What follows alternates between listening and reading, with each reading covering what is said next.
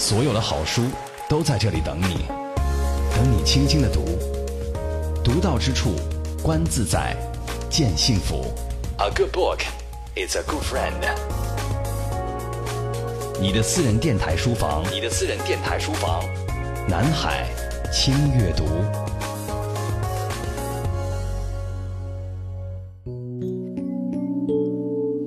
一九三六年，林语堂在美国准备着手开始写一部有关苏东坡的传记。后来，他用英文完成了《苏东坡传》。在整本书里，读到的是仰望和倾慕。林语堂说：“知道一个人，或不知道一个人，与他是否为同代人没有关系。毫无疑问。”林语堂对苏东坡的热爱，超越了一般的界限。《苏东坡传》是林语堂最得意的作品，中国现代长篇传记开标立范之作。今日轻阅读，周薇对话 CRI 两会记者龚明，聊两会见闻，谈《苏东坡传》，敬请关注。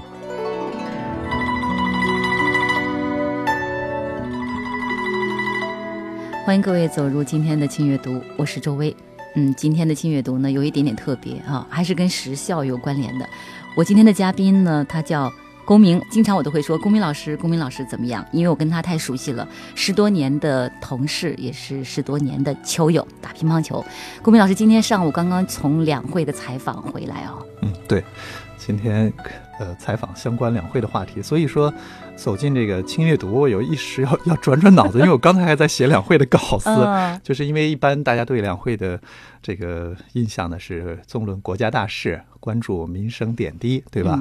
那么，而轻阅读今天给我们安排的，刚才这个包括周薇，我叫周姐说的一个话题，要回到这个久远的过去，千百年前的这样的一个事情和人物。好吧，我们穿越一下吧。我觉得穿越的感觉真好。呃，龚明老师现在呢，他会在我们另外一个频道“海峡飞鸿”，也是对台广播的一个频道呢，他做负责。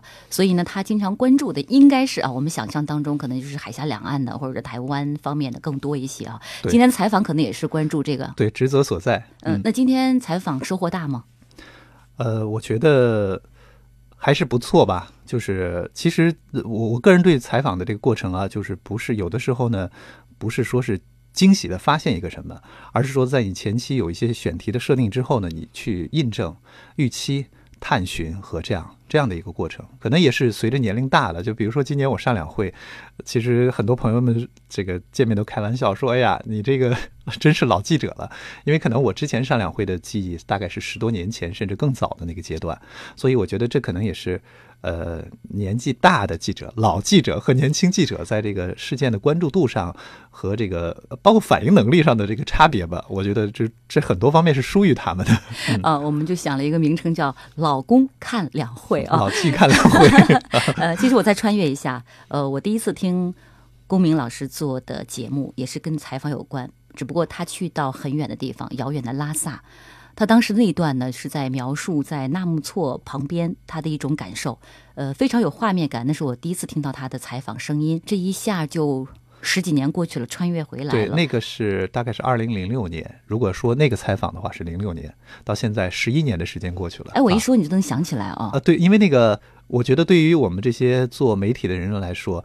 呃，一次一次的采访，尤其尤其是这种难忘的采访，给你有记忆的采访，你会一生永记的。嗯，对。每次我跟龚明老师去采访的时候，我都会从他身上学到很多东西。过奖了。对，我觉得我们也许在做这一行，就是新闻媒体这一行，可能更要善于去发现和善于学习吧。对。啊，今天呢，就特别荣幸的让龚明老师到轻阅读的录制间，我们就一起聊聊书。这两天。呃，政协委员也是作协副主席何建明先生，他就被采访的时候说到，说人们对呃古典文化、传统文化还是很有关注度，包括现在特别火爆的电视节目《朗读者》以及中国诗词大会，都突出了人们对经典的东西还是存有这个敬仰的。嗯，对。其实呃，你说到这个话题，我有时候也在思考，就是我我呃真心的我没怎么看这两个节目啊，呃，但是呢，我觉得。想当然的，就是说，如果说大家喜欢唐诗宋词，甚至这个一些经典的东西，我觉得那是自然啊，这是千百年磨洗下来的、留下来的中国中华文明最经典的东西啊。你平时没有关注到它，或者你不喜欢它，那它自在。它再往下流传千百年，依然是那么光耀，嗯，那么那么有色彩，依然是那么会打动人。那么朗诵呢？我觉得也是，因为就是有时候我们会疏于就是这种交流，我们的交流现在都带着浓重的电子化的这个色彩。如果是面对面的时候，无论是跟亲人、家人或者朋友，甚至在一个公众媒体上，把一些我们内心底呢能唤起我们记忆的东西拿来平心静气的这种做交流，我觉得那那当然是一个特别值得啊去倾听，或者说可以去。感动人的这样的一个一个点子，一个策划。对它的表现形式可能会呃千姿百态，但它的内核不变，就是非常能够留存下来的经典的东西。对啊，包括我们今天要跟大家分享的这本书啊，也是公明呢跟我说他前段时间一直在看的一本书《苏东坡传》林语堂的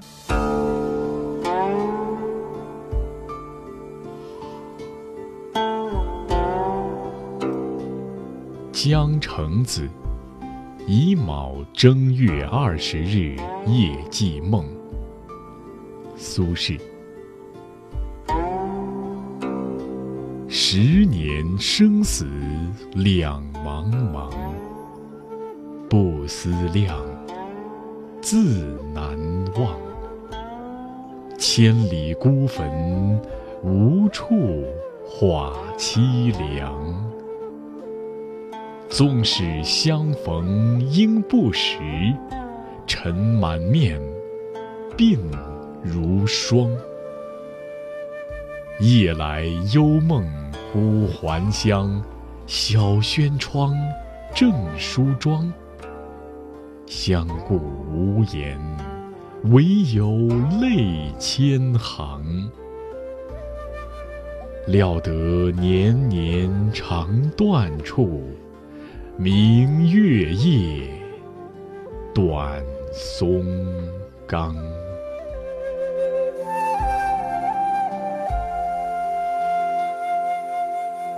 说到了唐宋诗词，那么就一定要提到这位人物苏东坡。那我就对他曾经的那首诗，可能作为女人吧，就特别喜欢这种带点感伤、带点深情的东西啊。大家都知道这首诗啊，苏轼的《江城子》，人们难忘的就这一句话：“十年生死两茫茫。”的确，我们也提到了，这一晃就十几年过去了，然后人们在这十年当中都会有自己的一种生活的轨迹，未来是什么？以前又是什么呢？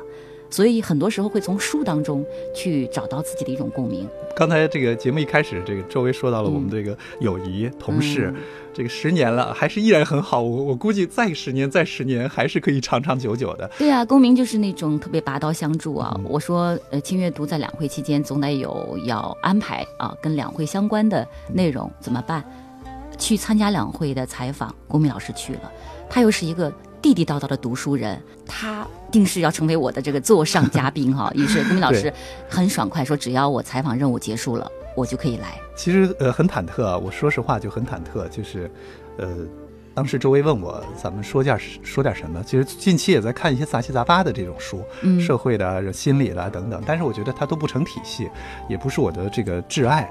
我就随口说，我说要不我们说说苏东坡，苏轼苏东坡吧。嗯，那么呃，刚好在过去的一段时间里，我看过他的这个几部分的传记，但是我很忐忑。我就是，其实，在临来之前，我还想拒绝这个选题，因为他是我内心特别崇敬的一个人物。就当你对他特别的敬仰或者特别的爱戴的时候，你害怕 啊，就是他是你的偶像的时候，你怕什么地方说不好？这个一个是伤着了。再一个呢，对，再一个呢，就是说，你说不好，这个我相信，在我们的这个收音机前有很多这个大家，有很多对苏东坡的粉丝，他的挚爱者，甚至他的研究方这方面的人，他们会对他的这个生平啊各方面有很深的理解。我们在这儿这个说的不到位的话，会贻笑大方的。哎，其实不怕，林语堂都不怕这一点，因为林语堂他是特别崇拜苏东坡的。他当时用英文写下了《苏东坡传》的时候，也很多人有微词呀，说你怎么能够这么确切的。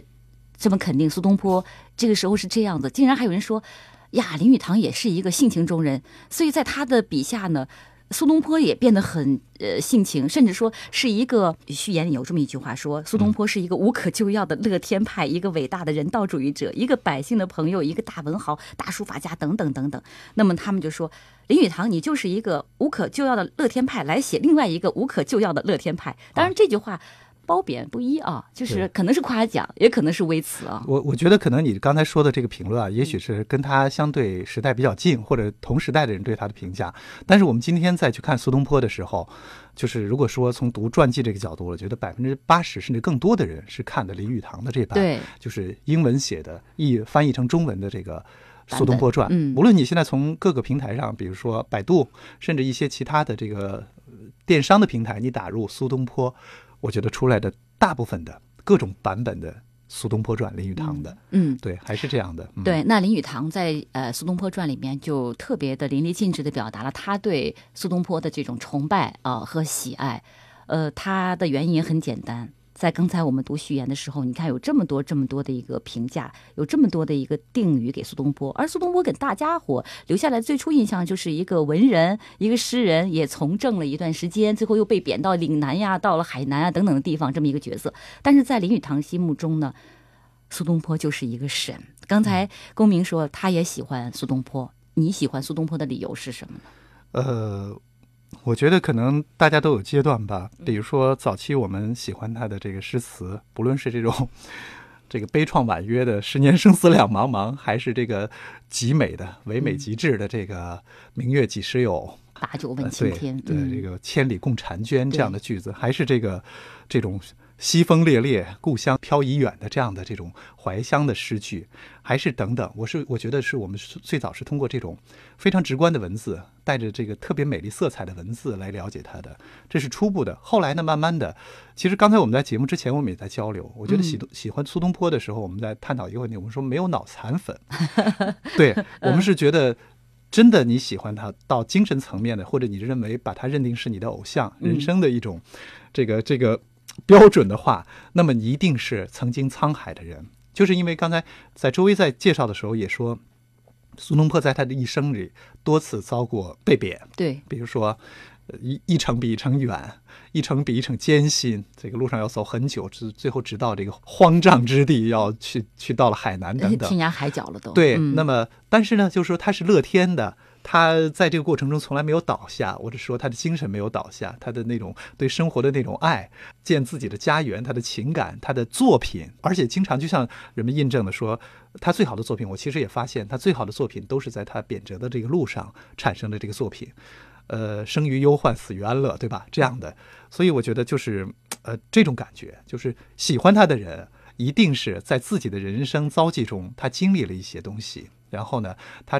尝到了人人生的这种悲心交集的这种感触，他在这个生活当中遇到了一些事情，那么他可能在这个过程中会寻求，比如说读他的传记，或者通过他的诗文，或者通过一些其他的方式接触到他，他才在心灵层面、在精神层面跟苏东坡走得越来越近了，然后他会觉得啊，这是我的我心中的这个一个一个精神的一个偶像，或者我的一个。特别崇敬的这样的一个历史人物。对，你看，你说到这些，我的脑海里面就回想起来，大概去年底的时候，我采访了一位嘉宾，他是来自海南做鞋的，他叫蔡趴。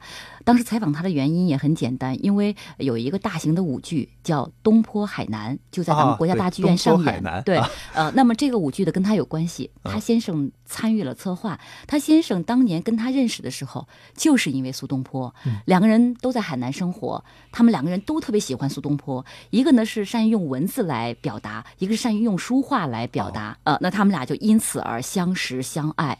当天我跟他在这个录制间聊天的时候，还提到了他的先生。他跟我说，他先生现在身体不好，得癌症。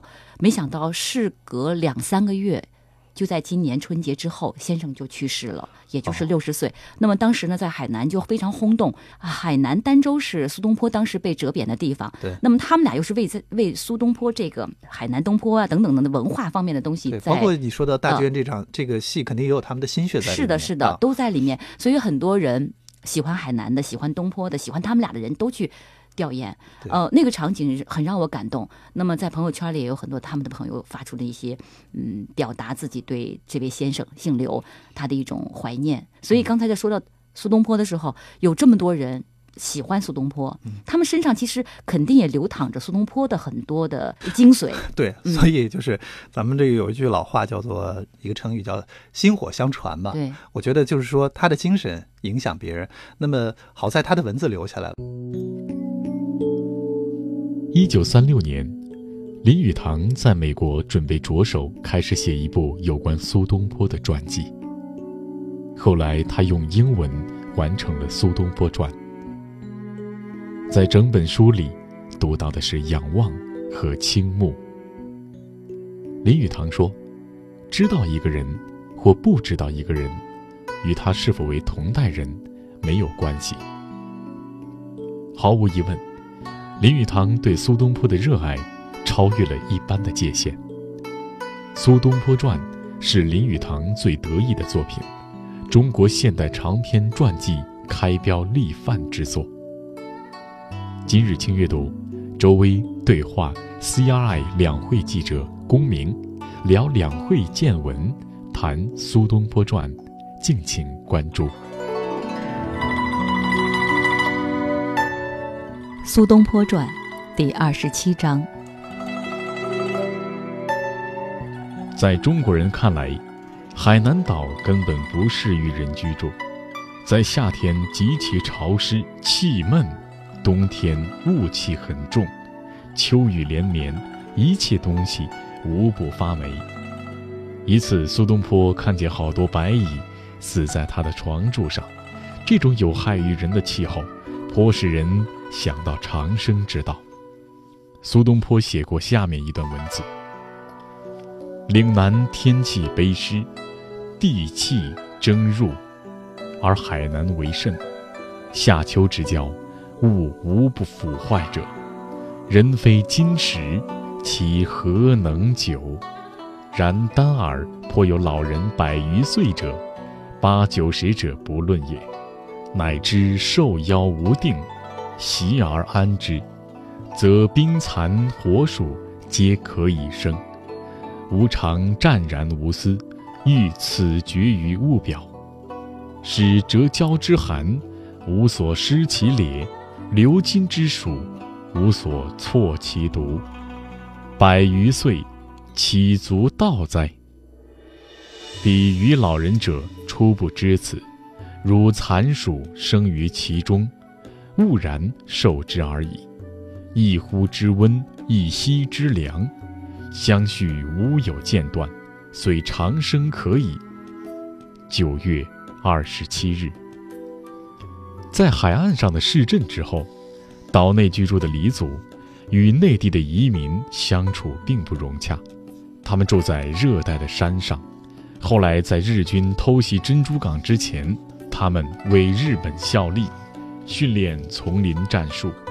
本地人不能读书写字，但规矩老实，常受狡诈的汉人欺骗。他们懒于耕种，以打猎为生。像在四川或福建的一部分地方一样，他们也是妇女操作，男人在家照顾孩子。黎民的妇人在丛林中砍柴，背到市镇去卖。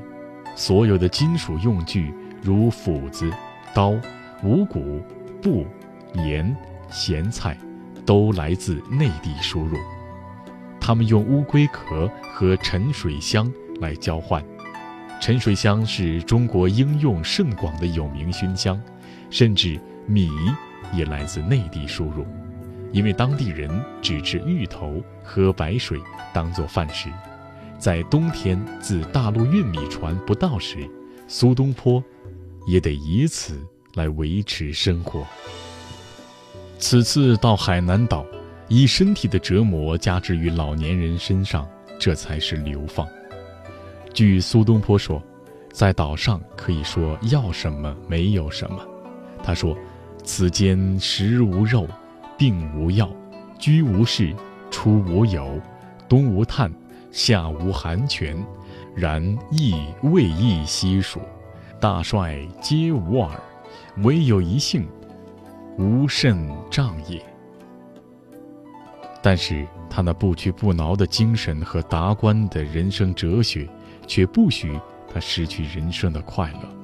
他写信给朋友说：“上有此身赋予造物者，听其运转流行，坎止无不可者，故人知之，免忧艰。他在此岛的人生态度，也许在他贬居此地最后一年中，在杂记中所写的那段话，表现得最清楚。己卯上元，余在丹耳，有老书生数人来，过曰：“良月佳夜，先生能意出乎？”子欣然从之，不成息，入僧舍，立小巷，民夷杂糅，突孤纷然，归舍已三鼓矣。舍中眼观熟寝。已再酣矣。放杖而笑，孰为得失？过问先生何笑？盖自笑也。然亦笑寒退之钓鱼无德，便欲远去。不知钓者，未必得大鱼也。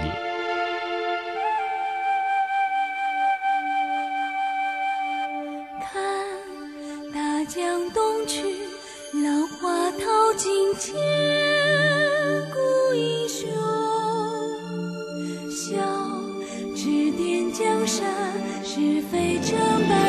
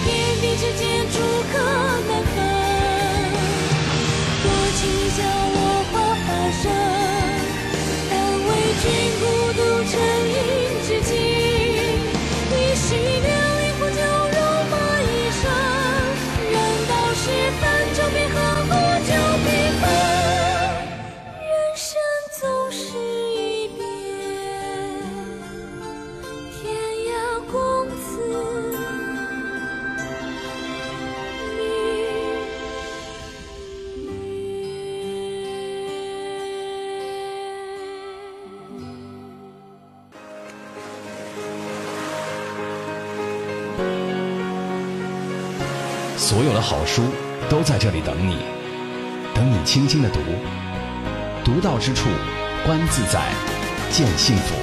A good book is a good friend。你的私人电台书房，你的私人电台书房，南海轻阅读。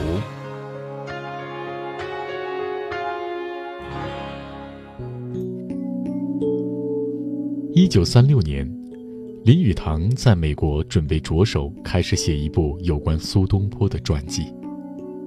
后来，他用英文完成了《苏东坡传》。在整本书里，读到的是仰望和倾慕。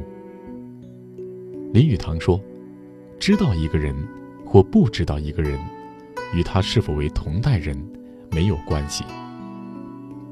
毫无疑问。”林语堂对苏东坡的热爱，超越了一般的界限。《苏东坡传》是林语堂最得意的作品，中国现代长篇传记开标立范之作。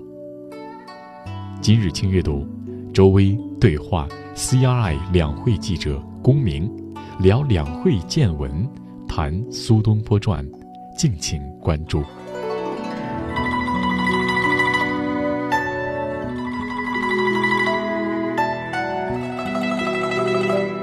其实今天我来到咱们演播这个室录制的时候啊，录制间的时候啊，带着《苏东坡传》，除了刚才跟大家提到的这个林语堂的这本经典的《苏东坡传》，我还拿到了这个这个台湾学者李一冰先生写的这个上下部的《苏东坡传》，包括这个复旦大学的王水照这个先生他做的这个《王水照说说苏东坡》这本书。嗯，那么其实好几个版本，包括后来呢，因为呃周薇在问我，我说这个不是一个阶段读。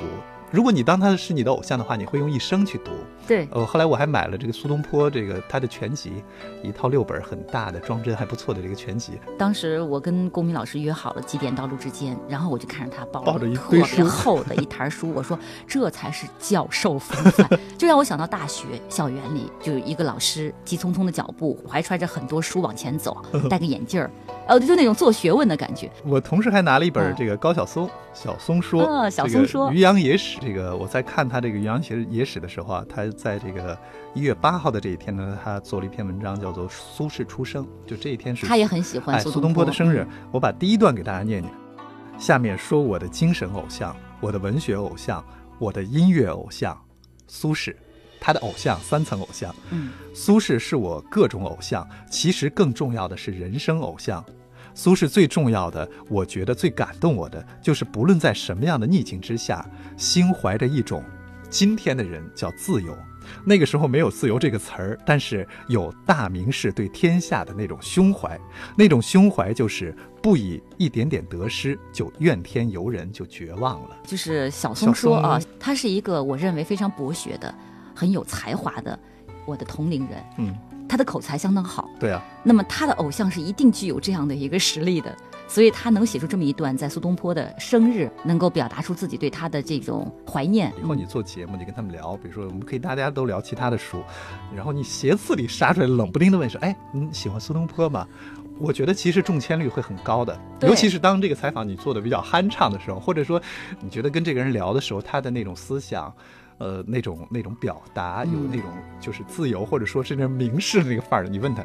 是否喜欢？我觉得八成是会中的。对，嗯，其实还有很多人为什么喜欢苏东坡呢？因为他在某一段时间遇到了一些他自己过不去的坎儿，或者说挫折吧。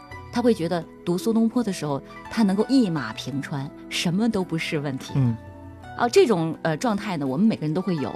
所以我觉得苏东坡呢，他会给我们一种非常乐观。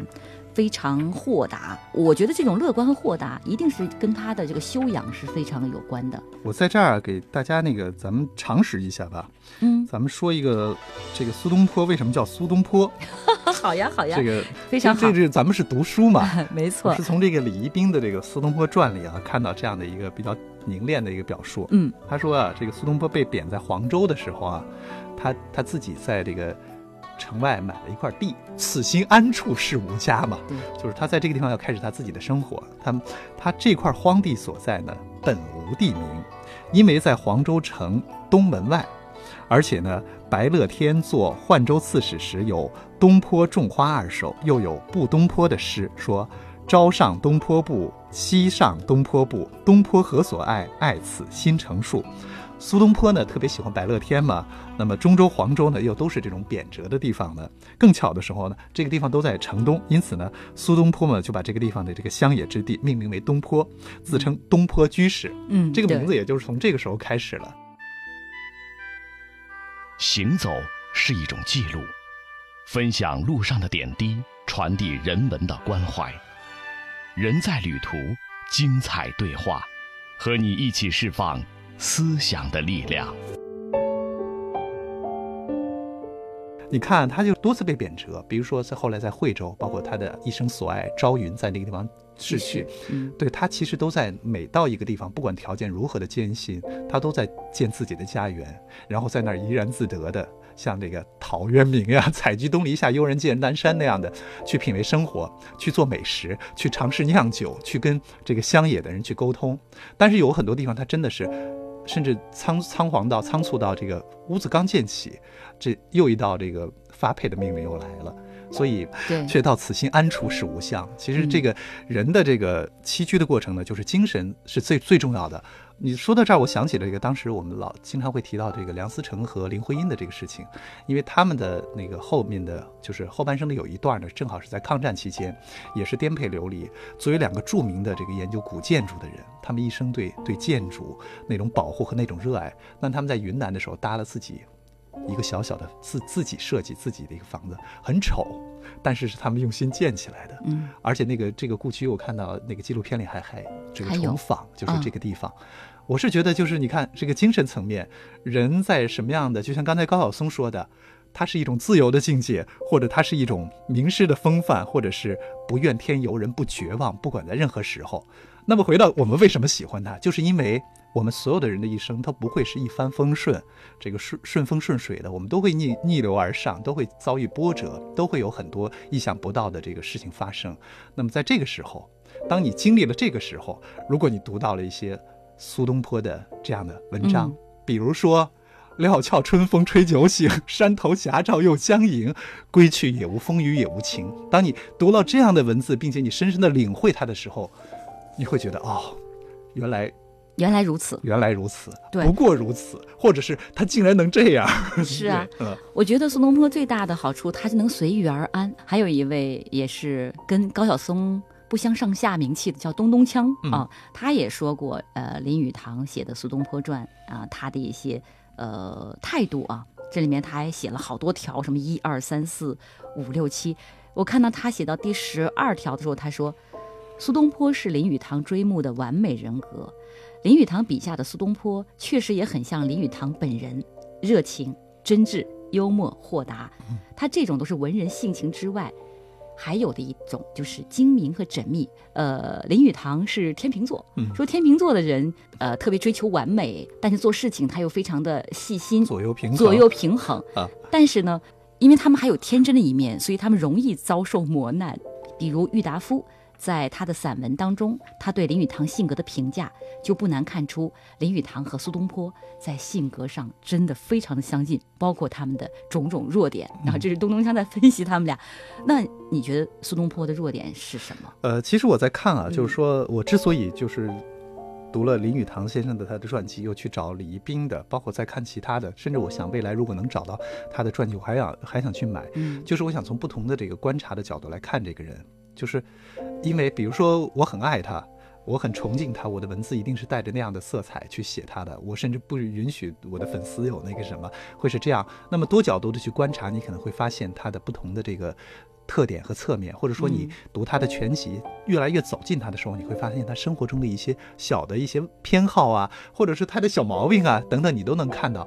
那么在这个过程中呢，你会越发真实的去去感受到这个人。毕竟过去了这个千百年历史这个淘洗之后呢，它留给人我们的更多的真的是一种精神层面的东西。嗯所以它并不像我们现在的这个，你身边的人你可以接受到，你可能不喜欢的那某些，它留下的真的都是一些美好的，无论是它的嗯前身还是背影，无论它的文字还是它的绘画、书法等等这样的一些东西。就是苏东坡呢，一生多次被，也可以说是三起三落，对吧？他其实位居很高了，他当时做到了这个丞相的这样的位置。我看到这样的一些文字，嗯那个我也在这儿跟大家分享一下。苏东坡呢，苏轼是一个文人气质非常浓厚的人，而官僚与文人却是两种根本不同的人物。官僚重视利害，文人耽于想象。政治离不开权术，需要客观冷静；而文人则一腔热情，但求发泄。官僚必看不起文人，所以硕派领袖刘志曾告诫他的弟子道：“士当以气实为先，一号为文人，无足观矣。”就是说。政治家要有大格局，就是玩政治的人、做政治的人要有大格局。但是呢，如果你要做了文人的话，那他就等于可能他的这种爱恨就太过于投入，不能做到那么冷静的处理那些事情了。但是如果我们把它当做一个他的缺点，或者或者他的一个弱点，就是他没法做到像那些就是八面逢源或者会手腕的人那样。但是从他的一些历史的，就是他的这种遭际和他的经经历，你可以看出来。他从来不对别人下狠手，嗯，不是那种置人于死地的人。他心里有他的一个标准和原则。我反对的就是，我反对的是这件事情，但我不针对你个人做人身攻击或者进行这种打击消灭。那么在事过之后呢，他懂得宽恕。我觉得所有的人可能都会有性格里的这样的弱点，但是随着年龄的增大，怎么样能能做到这种就是苏东坡性格里头的给我的这个这种印象，他为人的这种宽恕。我觉得这一点非常难得。《苏东坡传》第十三章。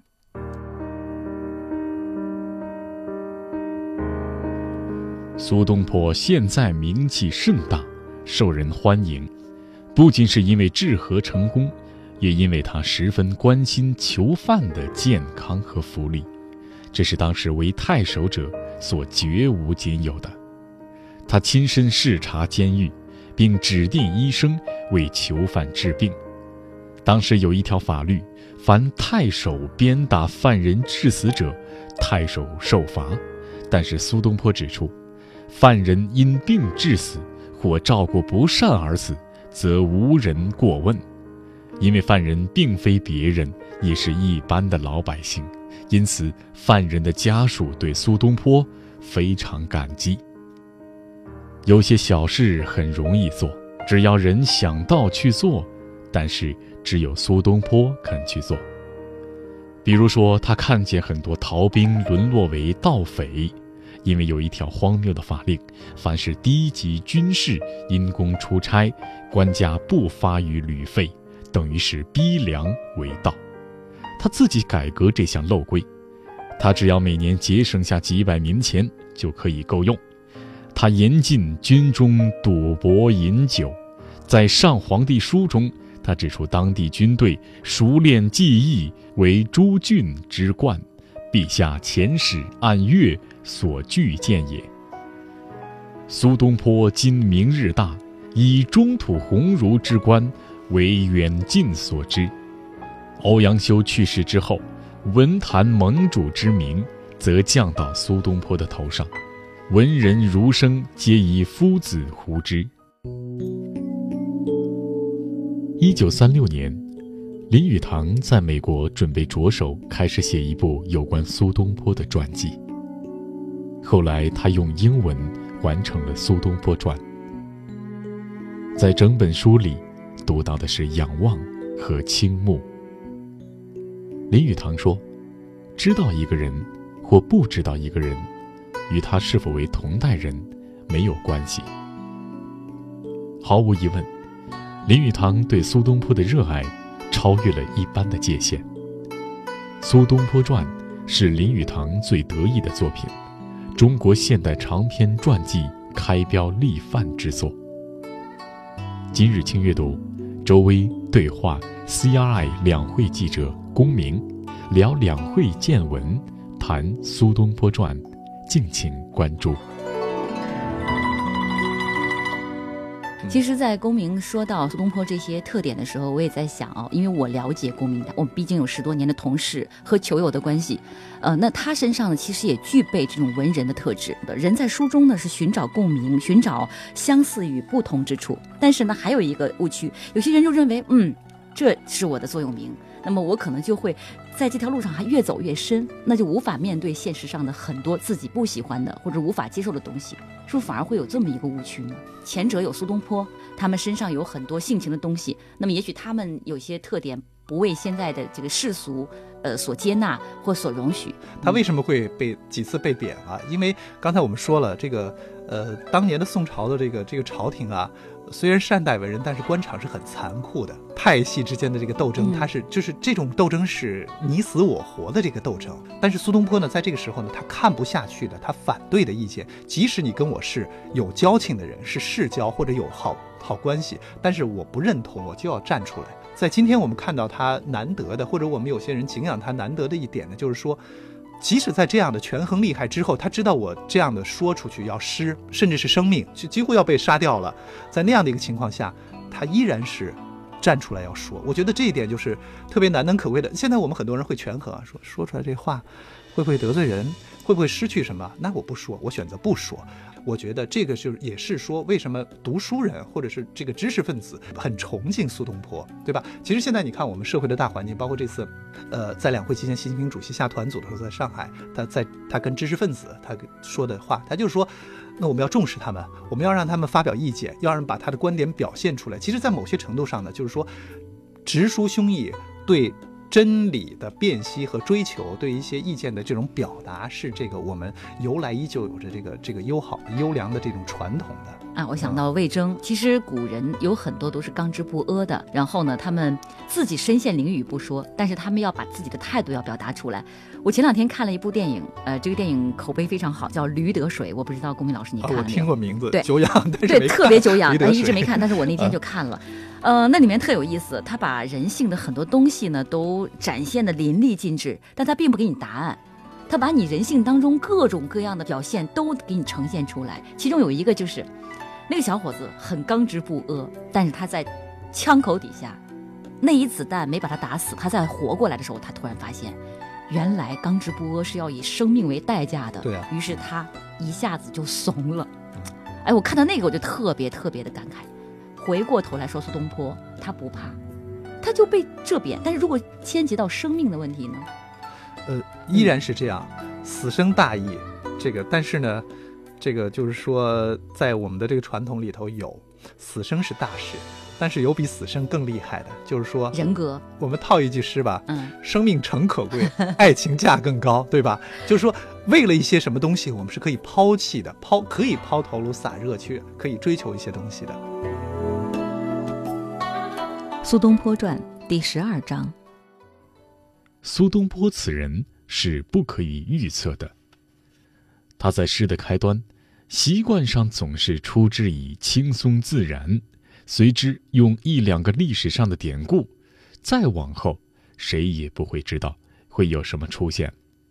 诗人他自己更不知道，有时他笔下写出虽不相连贯的东西，却构成了惊人的妙文。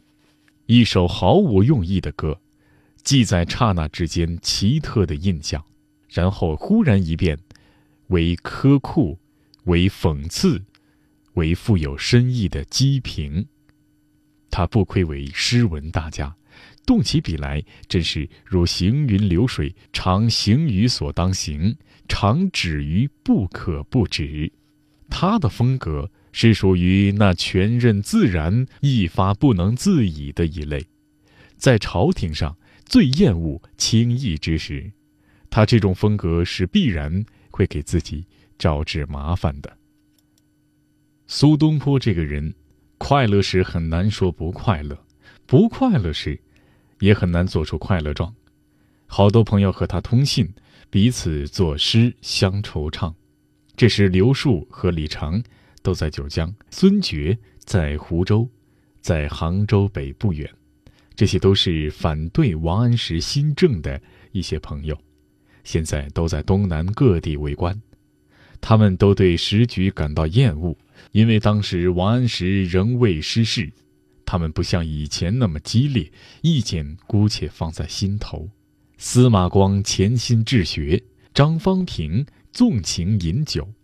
只有苏东坡不够圆滑，在看见人民陷于水深火热之中，这时应当不应当不顾后果，坦率地表示自己的感慨，这是一个问题。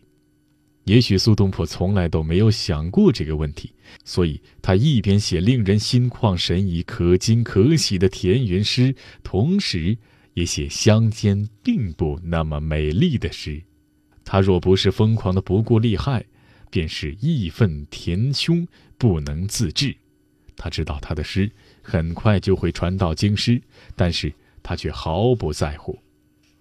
苏东坡写的这些诗渐渐累积成卷。若认真看看某些行，是否足以证明他蔑视当政者的威信，倒也有趣。单独看，那些句子只是偶一置评；但合起来看，则是些动人的抗暴诗。轻阅读，独到之处，分享阅读的无限可能。对，刚才我们提到了，就是说面对生死的时候呢，他他这样去做了，那么这是他的向上入世积极的一块儿。那么他还有出世的那一块儿，就是说这个波折来了，逆境来了，他受了，忍了。可是呢，他把它幻化成了那种能感染别人的东西。我们刚才说他在这个路途上的一个作品，对吧？他写的那么多将永远影响到这个人类千古绝唱，对对，这样的一些诗篇，他能把。把生活、把逆境的事情活成那个样子。他到了海南，刚才我们说到儋州那边，那个时候已经没有基本的那种生活条件，已经是非常差了，那就是贫瘠之地。他和老者还去去去聊天、交朋友，他还去尝试着去酿酒，他还去做一些自己喜欢的那些吃的，做这各种各样的这种对生活的记录。就是你在这个里头能看到一个人的这个品，就是不在于他取其高点和低点嘛，然后你再看这一个人做人是怎么样的，而恰恰在在这两头。都是那么有风骨的，给挺住了。好，呃，东东锵还说了这么一句话，这是他二十七条啊，列举了关于苏东坡传，他写了二十七条。最后，对对，最后一条他这么说的：数年前我曾说，苏东坡传告诉我们，一个有智慧、有理想、有爱的人，应该而且可以生活的洒脱、旷达、乐观。现在我想，苏东坡并非生在一个完美的时代。事实上，所谓完美的时代，或许永远不会出现。但苏东坡可以证明，不完美的时代也可以保有接近完美的人格，度过接近完美的人生。我想，林语堂写作此书要说的就是这事儿。这段话是可以当做我们今天在聊《苏东坡传》一个小小的一个结语了。其实今天有一个遗憾，就是我们虽然是说书，我也并且把书拿进来，但是我可能因为时间的关系，包括记忆的关系，没法跟大家细细分享里头的一些篇章。嗯，但是我觉得这也恰恰是一个引子，就是说东坡先生有那么多的作品，可能不是都不是我们一一能尽述的。但是呢，只要你在某一点上触动了你，我建议你去看。对，无论是林语堂的，还是这个李宜宾的，甚至你能找到的其他的版本，或者直接是他的诗文，都会对你有所得的。我把这个同样也是一首不错的这个《定风波》在这儿，好呀，啊，轻轻的送给大家。长羡人间卓玉郎，天鹰奇雨点苏娘。自作清歌传皓齿，风起，雪飞沿海变清凉。万里归来年愈少，微笑，笑时犹带岭梅香。试问岭南应不好，却道此心安处是吾乡。每一期听阅读当中，我都会被我我请来的嘉宾，嗯，所感染啊。尤其到最后的时候，我就总觉得不想把话筒关了，意犹未尽啊。